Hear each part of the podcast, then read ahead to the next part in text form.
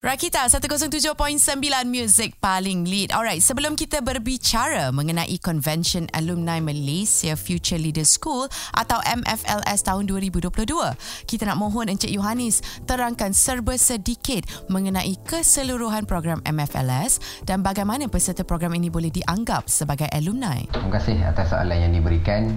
Assalamualaikum warahmatullahi wabarakatuh. Uh, sebelum saya pergi jauh lagi, saya ingin mengucapkan uh, ribuan terima kasih kepada Radio Rakita kerana kesudian uh, dalam mempromosikan konvensyen alumni MFLS bagi tahun 2022. Program Malaysia Future Leader School MFLS adalah salah satu program uh, di bawah kendalian Institut Pembangunan dan Kecemerlangan Kepimpinan AILID di mana agensi salah satu agensi di bawah Kementerian Belia dan Sukan. Well, program ini adalah salah satu platform khusus kepada pelajar-pelajar sekolah bagi membentuk pemimpin masa hadapan di bawah uh, program Malaysia Future Leader School atau MFLS. Program ini terdiri daripada tiga peringkat iaitu uh, tier yang pertama. Tier yang pertama ini adalah pemilihan dibuat di peringkat sekolah uh, tier yang kedua uh, di mana mereka akan hadir khusus selama 10 hari uh, dengan pelbagai aktiviti yang menarik. Dan mereka ini juga akan dinilai dari pelbagai aspek uh, kepimpinan, kenegaraan, nilai-nilai murni dan lain-lain lagi lah. Dan seterusnya tier yang ketiga di mana alumni-alumni MPLS yang telah tamat uh, program dia tier 2 dan uh, mereka adalah yang terbaik antara yang terbaik akan dipilih untuk pergi dan untuk hadir ke program T3 ini di mana program ini adalah melibatkan pengantarbangsaan.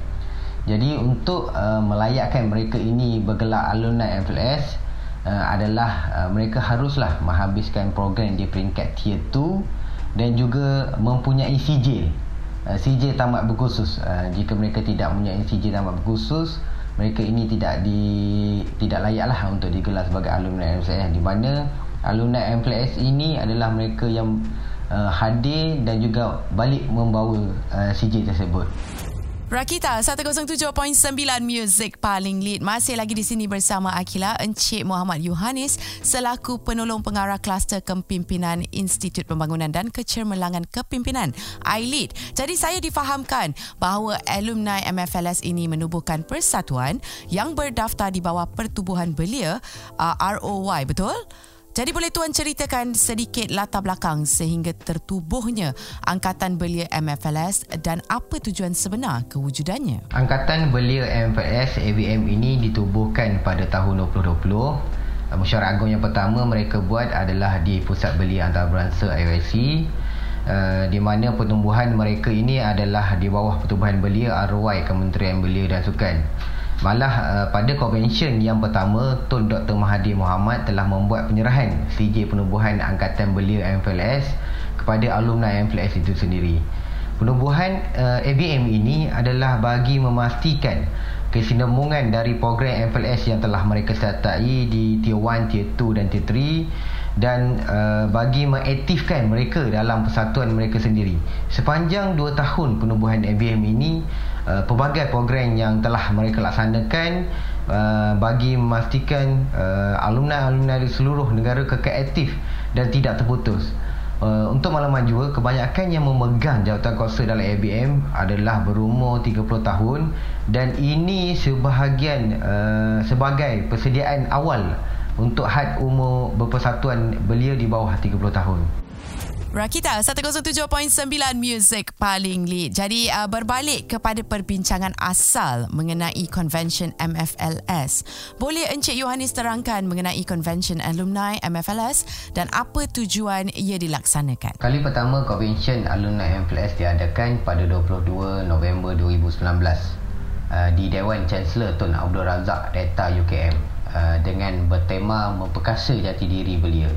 Dan untuk convention kali ini, kita membawa tema memperkasa nilai altruistik bagi meningkatkan nilai-nilai kepimpinan menolong di kalangan alumni MPLS. Uh, dan juga tujuan kita laksanakan convention alumni MPLS ini adalah uh, sebagai menyediakan platform kepada mereka untuk menyuarakan idea, untuk meningkatkan pengaturan sebagai pemimpin dan juga mengukuhkan jati diri dalam diri alumni tersebut.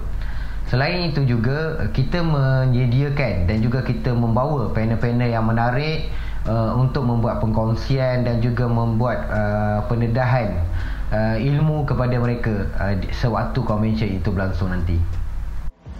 Rakita 107.9 Music paling lead. Baiklah Encik Muhammad Yohanis, apakah uh, kelainan yang cuba diketengahkan pada convention ini berbanding dengan convention kali pertama dahulu? Kelainan kali ini berbanding convention yang pertama adalah kita bawakan kepada mereka tema memperkasa nilai altruistik di mana setelah 2 tahun pandemik COVID-19 dan pelbagai dugaan dan cabaran rakyat Malaysia hadapi dan waktu itu kita dapat lihat kerjasama yang tiada berbelah bagi ditunjukkan oleh rakyat Malaysia.